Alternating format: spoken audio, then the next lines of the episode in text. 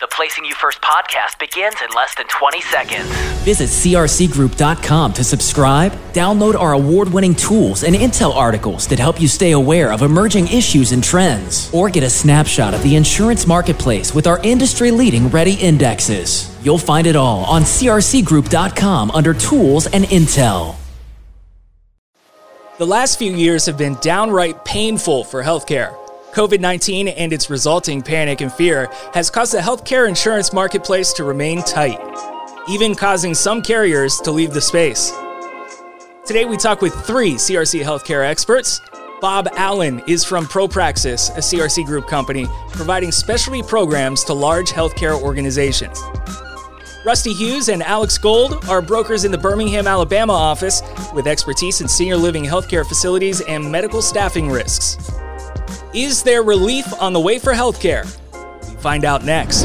Welcome to the Placing You First podcast from CRC Group. I'm your host, Dan Wentz, and this podcast features news and insights from CRC Group's vast knowledge base of 4,300 plus associates who write in excess of $23.5 billion of premium annually. And we're giving you insider access to what's happening in our company and the types of insurance we place. This is the Placing You First podcast. Okay, so we're joined by uh, a uh, the brain trust of CRC Group's healthcare practice. Uh, look at this. Uh, Bob Allen is here with us from ProPraxis Insurance. And Bob, where are you guys at again? You're up in New York or something, right? New Jersey? We're in the big city. The big city. The, well, it's it's not as big as it used to be. It's a little quieter, but yeah, the big city. We'll still call it that. And uh, also from the big city, uh, a different big city, uh, Rusty Hughes. would you refer to Would you refer to, to Birmingham, Alabama, as uh, the big city, Rusty? Man, we used to we used to proclaim it the largest city in Alabama, but we're getting tailed by a northern Alabama city that shall remain nameless on this podcast. Is it that bad? Come on, say it. Huntsville, man. Yeah, Huntsville's growing leaps and bounds. Yeah. And also uh, Alex here from our uh, Alex Gould from our uh, CRC Birmingham office. So, guys, what have you been up to? It's been a while since we've uh, we've talked. Uh, there's been a new uh, baseball champion, right? The Atlanta Braves. Bob, that hurts your soul, I know, man. But you know, also Birmingham does claim Atlanta as the baseball home. You know what I mean? So hey, they claim it's a new dynasty that's about to happen down here. So yeah, well when when they have what is it four four World Series. Yankees have won maybe one out of every three World Series, but that's okay. It's they're catching up. Yeah, you got to let us have it while we can, right? So uh, for those of for those of you that don't know, I'm also in Birmingham, Alabama too. So uh, don't let the the remote from everyone uh, working from home fool you. All three of us, Rusty, Alex, and, and I work out of the same office, and Bob, of course, up north. But uh, speaking of working remotely, COVID 19, it's been an issue for a, a, really long time. And specifically when it comes to healthcare, it's been a, a hot topic with us. Um, and and you know the implications for our business. So why don't we start with Bob? Bob, what's the what's the update on COVID nineteen? Is this a concern still? I mean, are we still thinking about this, considering it? Yeah, you know, I'll, I'll go with uh, really our hospital clients. So for them, they've been able to manage it. So there's backup plans for having equipment. Most hospitals have gone to an approach of everyone being vaccinated. From a lot of the underwriters' perspective, it's not as much of an issue as it used to be. Um, and in those handful of cases where it's excluded, I think uh, a lot of insurance companies may be looking at it, um, it's going to be an issue for a while. And I think there's an example that was actually down in Alabama where a gentleman was seeking care, beds were full. I think he had had a stroke and was going from facility to facility. No one could really take him. Eventually ended up in Mississippi. And I think the delay in care actually, uh, he passed away. So, you know, even if you had a COVID exclusion on your policy, that's not going to prevent that lawsuit or prevent coverage for failing to you know provide adequate care. So you know all those places that might be sued for that delay in treatment or that or that denial of treatment, I think that may be where law firms start to look going forward. But um, for most of our hospital clients, they have coverage. There's no exclusion. So I don't know, Rusty, Alex, in your space in the senior living space, that was pretty, pretty hard. Really two sides to that story in senior living. There's the resident's point of view and the employee's point of view. There's still a big battle going on behind the scenes that we don't really hear a lot about in the news anymore, but majority of residents are vaccinated these days. You still have an employee base that may or may not accept the vaccine. And so you have sort of that rub going on. You have carriers still unwilling, for the most part, to cover the exposure. And then the third part of that is what is this supposed second wave that we've just come through? What is the claim dump going to look like uh, in six months, eight months? And how are the carriers going to respond to that now that there's more responsibility placed on these operators because they're supposed to know how to handle it now? And I think one more thing to, to add about about COVID within senior living facilities is with this new mandate for the employees um, to be vaccinated within the senior living community. I think it's the effect of what it'll have on those communities as far as staffing goes. Uh, I know one thing that was talked about at the NIC conference very frequently was staffing concerns. And now with the mandate that is being out there, how will it affect facilities or, or continue to affect facilities going forward? staffing's already concerned. Now the mandate is there. Will it continue to cause even more concern, which may lead to more, perhaps, negligence of care and uh, and so forth? So something else to kind of kind of keep an eye on. What about uh, allied healthcare?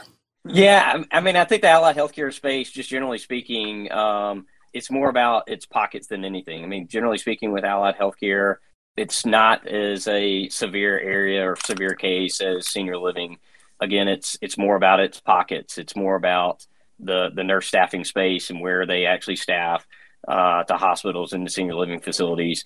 Correctional medicine being a big, really big, tough area as well. But um, yeah, I mean, allied healthcare in general, it's just it's not so much of an issue. Uh, so much for for COVID, but again, it's just it's more about the pockets that are that are there within the the area where where it's really tough and where the rates are are still pretty tough there as we look at new programs, new uh, new carrier partners for our clients, allied health is probably the one space where new markets keep asking, "Hey, could you get us into that space? Hey, are the rates still staying flat enough in the in the broader allied health space?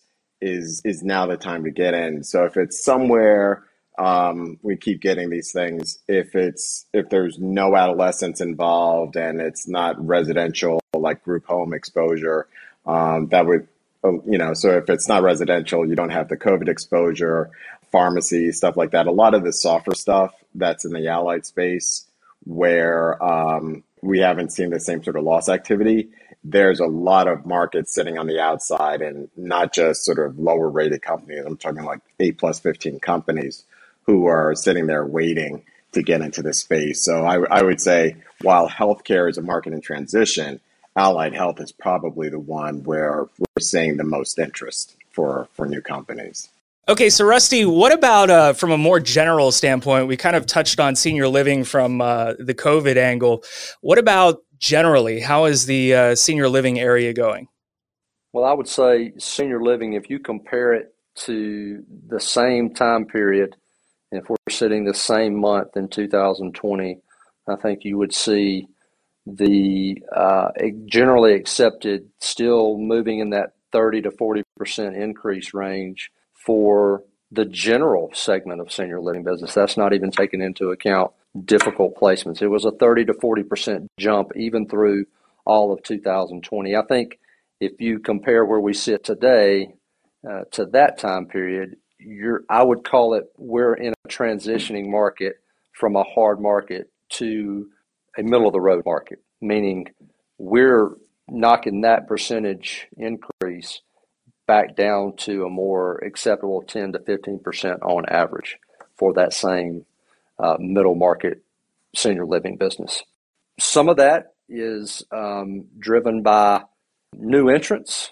Some of it is driven by the entrance of risk retention groups grabbing at that business. I think when you have those two factors at play, it causes the markets that were already entrenched in that market to heavily concentrate on their renewal books, trying to keep that new business play from the new entrants at bay.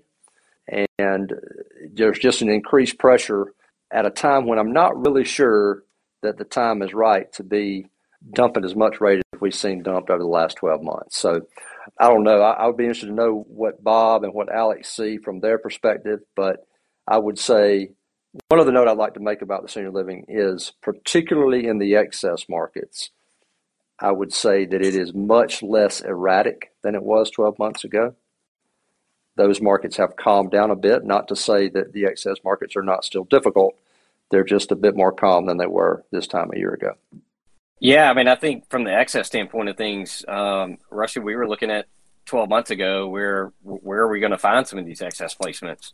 So now there's been a little bit more entrance in there slowly, and there's a few options for us to choose from, but it's still being cautious. But um, it is it's starting to ease up a little bit though, which is good.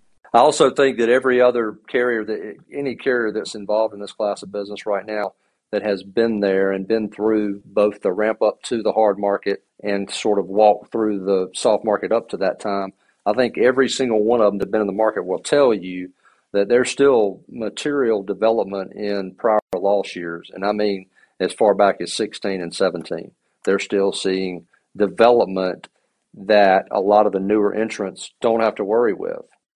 And so I think that's why you'll see a clear difference as we go forward to the traditional markets that have been entrenched in the space. You'll see them acting differently than the new entrants that have only been in it for, say, the past 18 to 24 months. There'll be a clear different chess play coming from both of those sides of the table. Yeah, interesting. So let's talk about the specialties. Uh, locum tenens first. We can uh, hit Bob with that one. I'm out on that one. I'm out on that one. that's a tough one. Yeah, I'll leave. I'll let Bob handle that. Yeah, all the all the fun stuff. Leave that to me. So, you know, I I, I put I put locum tenens and even correctional medicine, I think there's there's sort of this thing that's going on where within tough classes, people we still have markets that are willing to stay in, but the numbers dropped off drastically. And everyone has sort of well defined their appetite. So whether it's locum tenens and it's someone that's saying, you know, if there's more than 10 FTEs, I'm not going near it, uh, versus others who have taken a completely different approach and say, um, do you need fronting paper? Do they, you know, do they need claims handling for their large SIR? Um, there are those markets that will only play in that because they feel like the, the losses are more predictable, you know, sort of law of large numbers. So it's not that it's the class is impossible to place. You just have to know for this client, for this for this potential insured, who's who's the best box to put them in. Uh, correctional medicine, you know, I think we're down to three markets. CRC Group happens to have one of the three markets. And and so it's but it's the exact same thing. We have one market that takes the really small. Uh, we have one that that takes sort of the mid-size to large, maybe two markets that take mid-size to large, and then there's um, actually I guess we also have another market that does excess on say the top five providers of correctional medicine. So with you know with these tougher classes, it's it's not impossible to place, but it is getting a lot harder, uh, especially if you have someone who's burned someone and they're in one of those three spaces. So that's that's where it gets a little harder on our side. It's it's tough, and the marketplace kind of shrinks when you do um, place nurses in those kind of different facilities. What makes it even tougher as well, of course, correctional being one of them, but uh, even further from that is some of the contracts that they enter into and some of the wording that is being required from some of those contracts. And uh, when you start to get into some of those contracts, which is great for those entities, but to a degree, you got to be really careful because some of the, the wording that is uh, is required there is um, uh, can be difficult. But at the same time, the marketplace really does shrink even further from there excess has become a big problem as well. Excess has, has become an issue. Hiring on an auto has become an issue, particularly in the excess as well. The staffing space certainly has its fair share of challenges. It's it is doable. It's placeable. It kind of depends on the size of them, but really depends on where they're being staffed and uh, the types of contracts that they're entering into as well. So, but there is there's definitely some of the claims activity that we're seeing in that space as well, particularly as it's relating to correctional particularly as it's relating to L and D exposures and even nursing homes exposures as well. I mean, they're just they're going to be on the hook for a lot of those claims as well. That's associated with those industries. So it's definitely a um, a tougher area. One that we'll see some some increases that are associated with too. It's starting to to stable out a little bit, but still some tough placement. So so something to kind of be aware of when you're getting into them. All right, let's talk about the toughest coverages. we talked about tough coverage. Let's take it another level. What about cyber? Yeah, uh, where where to begin? Um, yeah, 2021 has been a has been a challenging year. I mean, a lot of it started back in October of 2020 when uh, a few of the markets, uh, a few of the top markets, really kind of started to put a pause or a change really on um, on cyber. Really started to reevaluate the industry in general we've been diving into the cyberspace for over a decade now. It's been really easy up until uh, that time frame where there was about five bits of information that I needed, and I could get a dozen quotes for you. Now, the insurance marketplace has really started to look under the hood and and see what kind of uh, security posture is in place for these these clients. It's not a matter of having the right controls in place will grant you better premium. It's more of a matter or not that you either get coverage or you won't things like MFA is a big, big deal. Having endpoint detection response and a SOC in place is a big, big deal. Having backups, making sure that they're segmented and backed up daily and tested. You know, you need to make sure you go through a fire drill to make sure that if you have um, a ransomware event, are your backups going to be uh, are they going to work so you can get back online and so you can service your customers quickly and then of course the last thing is uh, is in train is, is training of your employees employees are still the number one threat to a cyber uh, security event. Teaching your your uh, employees what things to look out for, what to be aware of to avoid any of those kind of issues. I know we have them at CRC where we go through some training, and from time to time we get a random email that uh, we need to. That's that's kind of our test whether or not it's a phishing scam or not. But those in particular, there's a few other items, but those particular um, are really the big, big things that underwriters are looking for. And if you miss out on one, it's a problem. So it's very key when when agents are talking to insureds, whether it's the CEO or the CFO, is making sure that the the technical team, the IT team, the security team, uh, whether they have a CISOs in place or not, review those applications because it's really important. A yes or no um, to, to one of the questions is very important and, and sometimes could result in situations where you very well cannot even get any coverage in place. So it's it's a challenge, and I think it will, believe it or not, 2022 is going to be even more challenging uh, as we go into uh, to the new year. For sure, and another tough area: sexual misconduct. Uh, so why are you why are you looking at me? yeah. Bob, you want to take this one? You have some knowledge on this one. that's payback for the Yan- That's that's payback for the Yankees. Touche. Fair enough. That's good. That's good. Um, yeah. So for us, that's been our challenge. Is um, especially when you start getting into foster care risk adoption agencies. Uh, it's it's just getting almost uninsurable. Um, there's been in the news over the course of the past, say, five to 10 years, um, some really nasty events at, at academic medical centers. So there was Dr. Nassar at Michigan State University. Um, there was Dr. Levy at Johns Hopkins. I mean, these are nine figure settlements. And uh, USC is another one. And and so when you look at some of some of these cases, you sit there and uh, uh you know not just our carrier partners, but their reinsurers as well. Uh, they're looking at this and saying, how do you underwrite it? And you know, it's how do you underwrite humans? You know, it's not quite cyber. You know, but even cyber, people are going to make mistakes. There are going to be breaches, and there's going to be some really bad people in the world, and there's going to be some really horrific events. But I can't tell you how to underwrite each and every individual and each and every employee to guarantee that I don't have a bad apple in there. Well, Rusty, why don't you uh, uh, tell us a little bit about how using a CRC producer can uh, can help you? Obviously, these guys are super knowledgeable, right? We've uh, figured that out from this conversation. But uh, what advantages does a CRC producer, uh, either you guys at, at, CRC Healthcare or Pro Praxis with Bob Allen, what what kind of advantages do you offer? Well, I think two things set us apart from our competition, and that is exactly what we're doing here. We're very collaborative group of folks. Our healthcare group shares information. We're in constant communication about what market conditions, what's changing, what's new, what we need to be on the lookout for. How can we advise our clients on what to expect in the coming market?